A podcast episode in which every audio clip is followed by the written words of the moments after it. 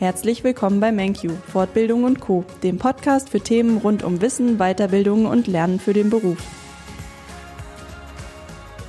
Hallo Silke. Hallo Julia.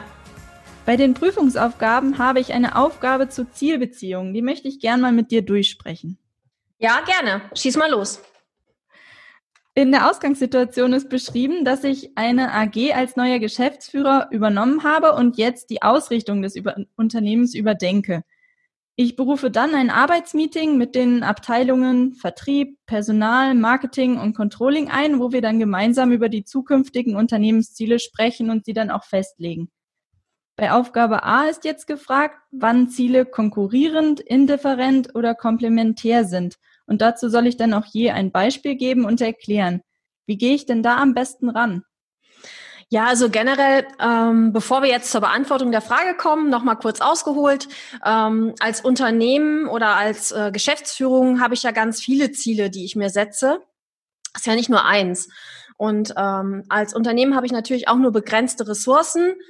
Und somit äh, sollte ich die Beziehung der Ziele, wie sie zueinander stehen, analysieren. Und das wird hier jetzt gefragt. Also hier geht es ja um die Frage, wann sind Ziele konkurrierend? Indifferent, indifferent heißt neutral, oder wann sind sie komplementär? Und komplementär heißt sich ergänzend.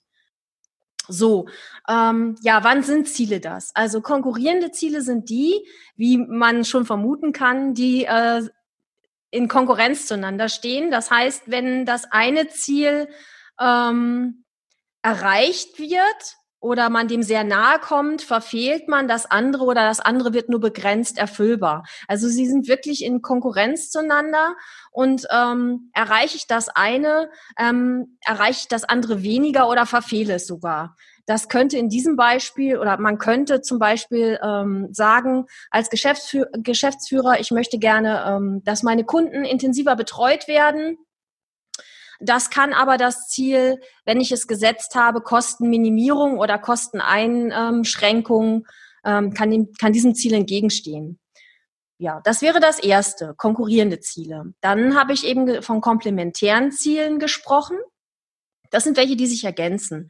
Heißt, ähm, wenn ich das Ziel A erreiche, ähm, ist es sehr wahrscheinlich oder unterstützt das sogar das Ziel B. Also das erreiche ich automatisch besser, wenn ich auch Ziel A erreiche. Die greifen also ineinander. Also wenn ich zum Beispiel ähm, es schaffe, Kosten zu senken, ist es im Normalfall so, dass eben auch der Gewinn steigt. Genauso kann man sagen, habe ich motivierte Mitarbeiter, ähm, fördert das die Kundenzufriedenheit. So, das, äh, die, die dritte Frage oder das dritte Ziel war das indifferente Ziel. Hier sind es neutrale Ziele, die ähm, betrachtet werden, die haben eigentlich erstmal gar keinen Einfluss aufeinander. Wird das Ziel A erreicht, hat das gar keinen Einfluss auf Ziel B. Äh, in diesem Fall könnte das sein, dass ähm, die Mitarbeiterzufriedenheit gesteigert werden soll und gleichzeitig sollten ähm, Kosten für Büromaterial gesenkt werden oder für Verpackungsmaterial. Super, vielen Dank.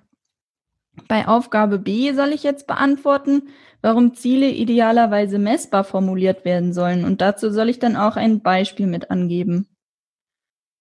Naja, gebe ich Ziele vor als Unternehmer oder als, als Geschäftsführer und ähm, möchte hinterher ermitteln, ob das Ziel erreicht worden ist oder nicht, dann ähm, muss es ja messbar sein. Also es sollte nicht nur messbar sein, also die Ziele sollten nach SMART formuliert werden. Und da ist ja schon drin, dass es messbar sein soll mit dem M, aber es sollte auch gleichzeitig noch terminiert sein und auch spezifiziert. Ich muss also vorgeben, mit zum Beispiel, um das Beispiel schon mal zu nennen, mit welchem Umsatz möchte ich bis zu welchem Zeitpunkt ähm, welche Steigerung, Umsatzsteigerung erreichen. Somit kann ich das konkret messen und habe keinen Interpretationsspielraum. Würde ich nur sagen, der Umsatz soll äh, sich zeitnah erhöhen, ist das ja nicht wirklich messbar. Was heißt denn ähm, Umsatz erhöhen und was heißt denn zeitnah?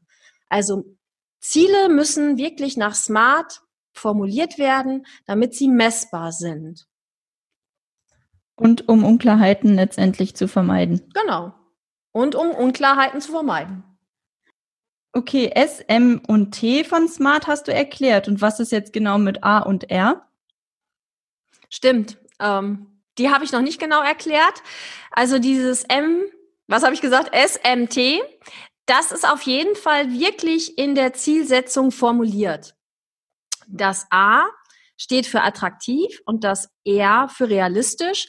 Das heißt, diese beiden äh, Punkte ähm, sollte man berücksichtigen in, in der Zielformulierung, dass sie zum Unternehmen eben passen oder auch zu den Mitarbeitern passen. Also ein attraktives Ziel, wo der Mitarbeiter sich auch angesprochen fühlt und auch umsetzen möchte. Und realistisch muss es im Rahmen des, des Kontextes sein. Also bei Prüfungsaufgaben im Rahmen der Ausgangssituation und im wahren Leben natürlich muss es ein realistisches Ziel für dein Unternehmen sein. Und somit hätten wir nach Smart formuliert. Genau. Okay, dann zur Aufgabe C. Mein Abteilungsleiter oder meine Abteilungsleiter wünschen sich bei der Zielsetzung für die erste Jahresplanung mit mir einen Bottom-up-Ansatz, um das Team zu motivieren. Ich habe dazu Bedenken und jetzt soll ich erklären, warum ich Bedenken habe und welchen Planungsprozess ich bevorzugen würde. Wie kann ich das denn am besten beschreiben? Naja, der Bottom-up-Ansatz heißt ja sozusagen von der untersten ähm, Ebene des Unternehmens, also von der Ausführungsebene der Mitarbeiter. Wir werden Ziele nach oben hin geplant, zur obersten Ebene. Also die äh, Mitarbeiter ähm, formulieren Ziele, das geht auf die nächste Ebene, die fasst die Ziele zusammen, koordiniert die und das geht wieder zur nächsten Ebene, bis es oben bei mir ankommt.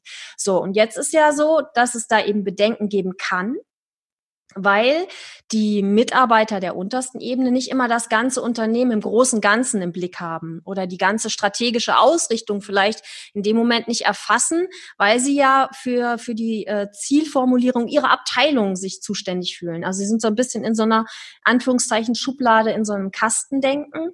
Und das Zusammenführen der verschiedenen Teilbereiche erfordert einen hohen Zeit- und Ko Koordinierungsaufwand, weil sich Ziele eben inhaltlich ähm, auch widersprechen könnten. Da kommen wir nochmal auf das zurück, was wir vorhin schon erörtert haben.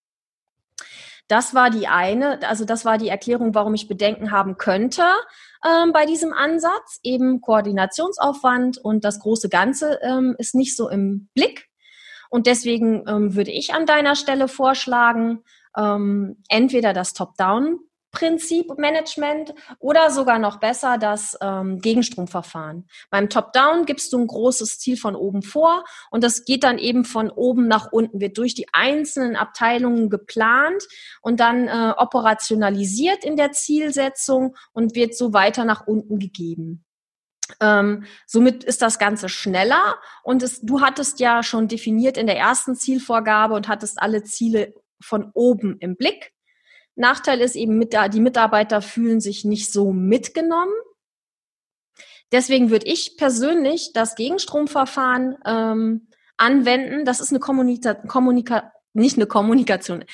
Das ist eine Kombination aus beiden Planungsmethoden. Das heißt, ich gebe von oben erstmal ähm, ein, ähm, ein Ziel vor, ähm, vielleicht ein Kostenziel, was nicht überschritten werden soll, fordere aber dann, sage ich mal, im, im Gegenzug die untersten Ebenen auf, ähm, untersten nicht wertend gemeint, sondern die ausführenden Ebenen auf, ihre Ziele zu formulieren. Und so versucht man das in Einklang zu bringen. Somit hat man alle Aspekte berücksichtigt, kriegt noch neue Blickwinkel und die Motivationsfunktion bleibt auch erhalten.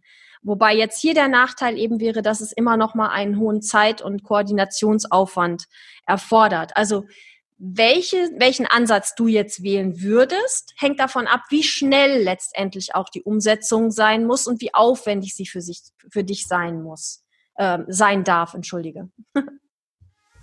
okay, super. Damit habe ich doch die Fragen alle sehr gut beantwortet und ich danke dir für deine Hilfe. Ja, gerne. Wir freuen uns, dass du dabei bist und hören uns in der nächsten Folge.